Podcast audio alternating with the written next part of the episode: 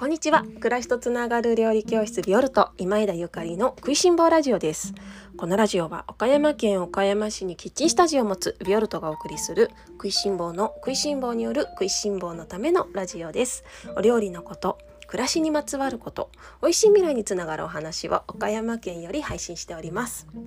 皆様おはようございます。料理家の今枝ゆかりです。本日は9月18日土曜日です。いかがお過ごしでしょうか？今日は乙女座的データの整理整頓についてというテーマでおしゃべりをさせていただきます。今週も1週間終わりますね。土曜日です。皆様はどんな1週間を過ごされたんでしょうか？私は今週はよく働いたっていう感想です。あの一生懸命働いた自分をねぎらって今日は何か癒しのあのご褒美でもしなきゃなと思っております。ラジオ配信の方もあの毎日おしゃべりさせていただきました。いつも聞いてくださってる皆様本当にありがとうございます。あのラジオをしていて皆様からメッセージとかコメントとかレターとかをあのいただいていてね。であの何て言うのかないただいた時に私またおしゃべりで返したいってすごい思うんですけれどもすぐに返事したいとかね語り合いたいとか思うんだけれどもなぜこの配信は1日に1回と決めてますのでどうしようそのうちね。あのもう毎,、ね、毎日じゃなくってね毎時間ごとにね配信とかしてたら怖いですね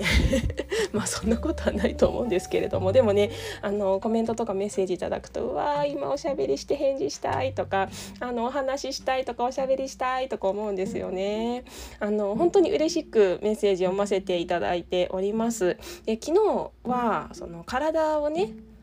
みそぐと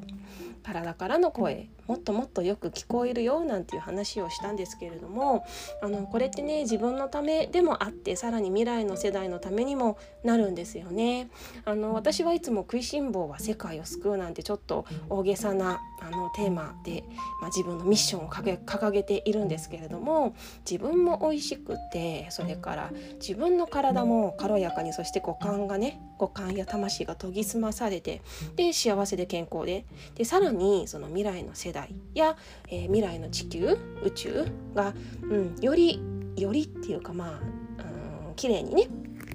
なっていくあの健やかなものになっていくんであればもういいことしかないですよね。だから私はいつも美味しいもの食べる時にわがままだなとか贅沢だなとかあんまり思わないようにしていてもちろん贅沢だなっていい意味のねうわ贅沢幸せだなとか思ったりするんですけれども贅沢だからやめとこうとかあんまり思わないんですよね。だって贅沢したらいいじゃんっていつも思ってるの。あの自分が美味しいものを食べることであのみんなのためになるから。こんないいことはないと思ってねあの食いしん坊回答を突っ走っているんですけれどもあの皆様是非、まあ、週末ですからねあの今日も明日も何か美味しいもので癒していただけたらと思います。それから、えっと、昨日いただいたレターでねあ今日ね私あのデータの整理整頓についてというテーマでおしゃべりをさせていただこうと思ってるんですけれどもあの昨日いただいたねレターであのとても面白かったというかよし明日はこれを喋ろうと思ったので今日はそんなあのレター読ませていただきます。いつもあのお便りくださる M さんめっちゃ嬉しいです。ありがとうございます。いつもねあの毎日聞いてくださったりとかまとめまとめ聞きしてくださったりとかしてるそうなんですけれどもえっとラジオのタイトルと一緒に掲載されている写真もいつも楽しみですごく雰囲気がよく素敵でいいなと見ています。ゆかりさんが写ってるのも好きですよ。ゆかりさんの美味しい料理たちの写真集ができそうですよね。そうそう。スマホにたまりっぱなしの写真たち整理や保存方法皆さんどうしてるか教えてほしいですというレターだったんですね。というわけであの整理整頓がまあ、好きな得意なとは言わないですあんまり得意ではないでも整理整頓が好きなあの乙女座の私から、まあ、皆様にあの自分の私自身の整理整頓法とそれから皆様のねあの整理整頓法もあの募って、まあ、みんなで情報をシェアできたらアイデアシェアできたらいいなと思って今日の配信です。今日のテーマは、えー、乙女座的データの整理整頓についてです。まあ、ちょっと乙女座的っていうのはホロスコープあんまりご興味ない方はと、ってもあのどうでもいいので気にしないでおいてください。あのどうやらそのホロスコープ的には乙女座は整理整頓の星と言われていて、まあ、私乙女座なので心当たりはあるっちゃあるんですけれども実際整理整頓ができあの得意かっていうと微妙です。微妙ですやりたい気持ちはすっごいあるんだけどど超整理整頓好きなんですけどただそのね近頃の問題は私に整理整頓のできる時間や余裕がないっていうことなんですよ。でこれ多分あの夫から言わせればねただの言い訳だとかね 時間を作るつもりがないだろうみたいにね言われそうなんですけれどもまあそうかもしれないです。なんかまあ言い訳としてね言い訳としてでも整理整頓好きです。皆様あのスマホの中に入っているデータとか写真とかの整理整頓ってどんな風にされていますかね？あの昔はね 昔の話を持ち出してもしょうがないんですけれども写真は現像してねアルバムなんかに貼っておくものでしたよね。私やっぱりそういうのがすごく好きなたちで子供の頃からアルバム見るのもすごく好きだったしそれからなんかアルバムを自分で作るっていうのなんかいろいろコメント書いたりとかステッカー貼ったりとかするのがすごく好きなあの少女でした。で今はといえば確かにスマホの中に入ってきてしまっていてねそういうあの機会が全くなくなってしまっているのと、うんと私は子供を出産したぐらいからスマホに切り替えたので長男はねギリギリまあ結構写真アルバムに入ってるんですけど次男になってからかなりスマホに頼ってしまっていて「お母さん僕のアルバム少なくない?」みたいな状況になってしまっていますね。あのもしね今からあの今初めて子供を産んでもうこの完全なるデジタル社会の中で子育てをするのであればもしかしたら何か上手なやり方がねあのあったのかもしれないんですけれどもあの私の場合そのアナログからデジタルの過渡期に子育てね本当赤ちゃん時代を過ごしてしまったので本当すっごい微妙な中途半端な感じになってしまっています。で今はというとねあの私のスマホにはめちゃめちゃたくさんの写真が入っているんですね。あのスタンド FM でこの音声配信をお聞きの皆様はいつも私があの選んでね今日はこれと思って写真を、まあ、関係ある時もあるし全然関係ない写真をあの掲載する時もあるんですけれども今日の気分で写真を載せております。私は基本的にはデジタル一眼レフカメラで写真を撮るのであのそれとスマホがあの同期していて、まあ、基本的にはすぐにね撮ったカメラで撮った写真がスマホの中に入るようになっています。だからこそめちゃくちゃスマホの中に写真がいっぱいあるしそれから仕事柄ね写真をものすごいたくさん撮るので結構パンパンですね。あのぼーっとしてるとメモリーがなくなってますとか出ちゃったりします。かなりメモリーはある方だとは思うんだけれどもプップップっていうねあのサインがねたまに出てくるので気をつけていますでそんな中で、まあ、私はこの SNS とかをね、まあ、仕事それが仕事の一つでもあるので写真っていうのはまあまあなあの在庫っていうのまあまあな在庫がスマホの中に必要なんですねだからもう完全に全部を、えー、整理整頓することはなくこれはまた使えそうだなとかあの使用範囲が広いななんていう写真はそのまま残してあります。ただ、えっと、使わないものはねあのハードディスクの方にあの徐々に移していっていますね。1ヶ月に1回はその作業をしています。えっとハードディスクに入れてしまうとやっぱりなかなか振り返らないのがあの残念だなとは思います。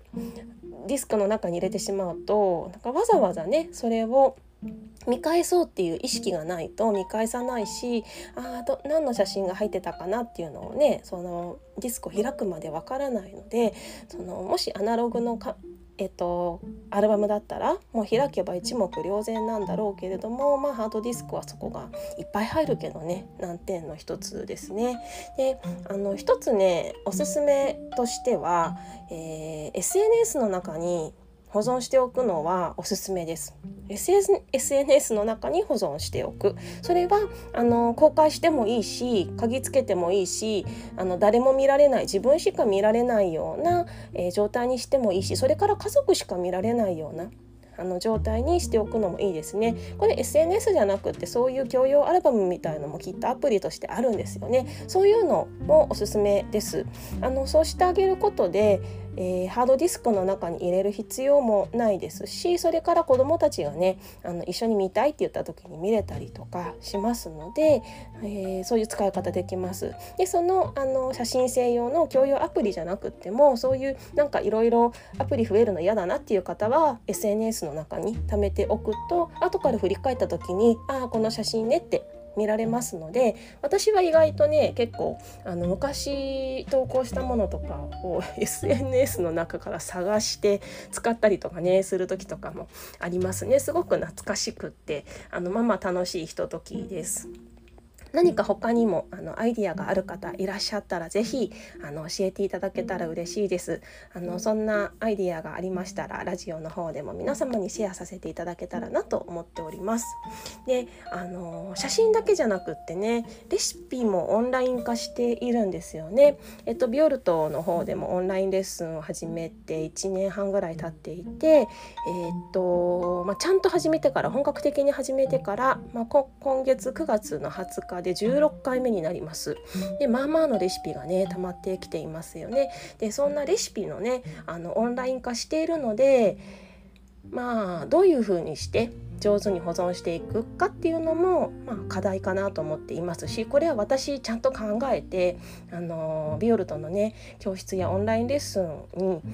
ご参加くださってる皆様にはそういうなんかいいアイデアをねこれからシェアしていけたらななんて思っているところです。オンラインレッスンの方はあの URL とパスワードの方を上手にどこかにメモをしておいていただけるとパッと開けるので重宝すると思います。それからあのこれまでのねレシピですねあの今回で16個のオンラインレッスンが出来上がるんですけれどもあのビオルトは10年ぐらい料理教室しておりますのででさらに10年毎月ですからね12回だから120回ぐらい120回分のね120回月分のレシピをね皆様にお渡ししてるんですよね。でも一番最初から来てくださってる方なんかねレシピがどんだけになっちゃってるんだろうと思うんですけれども、まあ、だんだんね、まあ、紙で保存するっていうのもすごくいいと思うんですけれどもなんかいい保保存方法とかあのーアイデアある方ぜひぜひお知らせくださったら嬉しいです。まあ、10年もね料理教室に通ってくださるなんて本当にありがたいことですよね。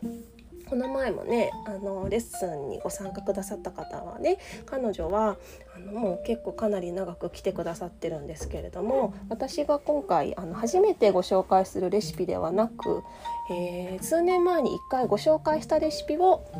お召し上がりいただいたんだよね。そしたらなんかその方には前にもご紹介したレシピねもう何年も経っちゃってるからなんかちょっとおさらい気分で私もご紹介したんだけれどもなんか2回目で申し訳ないななんていうちょっと思いもありつつあのご試食いただいたんですがそしたら彼女が後からねすごく懐かしくってそれからこの何年か経ってこのレシピは自分のものにちゃんとなってるっていうことがあの改めて確認できもうなんか私はすっかり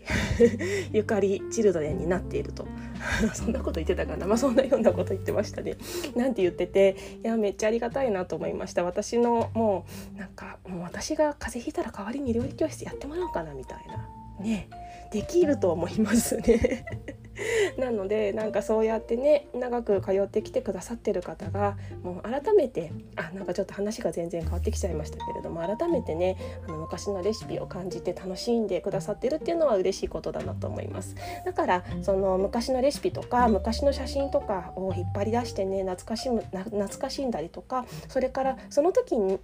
初めてそのレシピを受け取った時初めてそのレシピを受け取った時と5年経った自分が受け取った時ってあの感じるものとかねあの違うはずなんですよ違うはずなのだからそのね皆様、まあ、ビオルトのレッスンだけではなくって昔のレシピとかねちょっと昔の料理雑誌とかある方はちょっと開いてみてね今の自分の感覚で、えー、読み進めていただくと何か新しい発見があるかもしれないですよね。はいというわけで今日は、えー、乙女座的 データの整理整頓についてというテーマでおしゃべりをさせていただきました。何が乙女座的だったのっていう話ですがあの乙女座の皆様 何かアドバイスがありましたらどうぞよろしくお願いいたします。乙女座以外の方もあの実は乙女座いっぱい持ってるっていうねホロスコープの世界では10個星を持ってるとあの言われていますのであの実は乙女座っていう方もいっぱいいると思います。皆様のアイディア、えー、コメントメッセージ楽しみにお待ちしております。またホロスコープの話もそのうちしますね。それでは今日も美味しい一日をお過ごしください。暮らしとつながる料理教室ビオルト今井田ゆかりでした。